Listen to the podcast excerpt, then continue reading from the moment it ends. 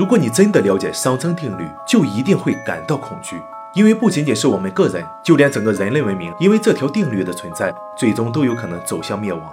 请认真看完本期视频，它或许会让你重新认识这个世界。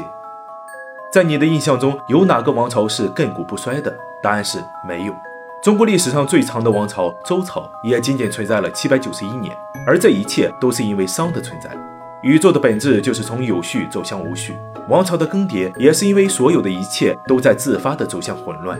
以前的国家动不动就要打仗，而现在的处理方式更加文明，我们更趋向于先坐下来谈一谈，因为只要发动战争，就没有绝对的赢家。双方不仅会消耗无尽的财力，还会付出万千民众珍贵的生命。但你以为没有战争就会相安无事吗？这也只能让熵值增加的速度慢下来而已。文明的发展只能做到让局部的熵值减少，而其他地方的熵值增加的速度会明显加快。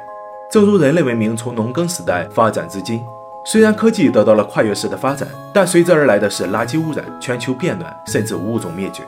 对此，我们也在尝试改变，倡导可持续发展，使用清洁能源，减少环境污染，为实现零碳排放做努力，保护动植物。但这一切好像都阻挡不了这个可怕的定律。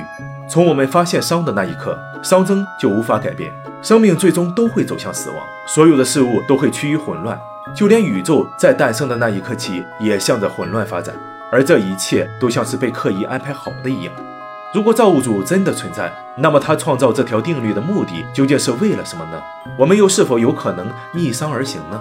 这一切的一切都是未知。但不管怎样，我们身处其中，就只能遵守这里的规则。面对熵增无可奈何，但我们可以做好自己，去掌控自己的人生。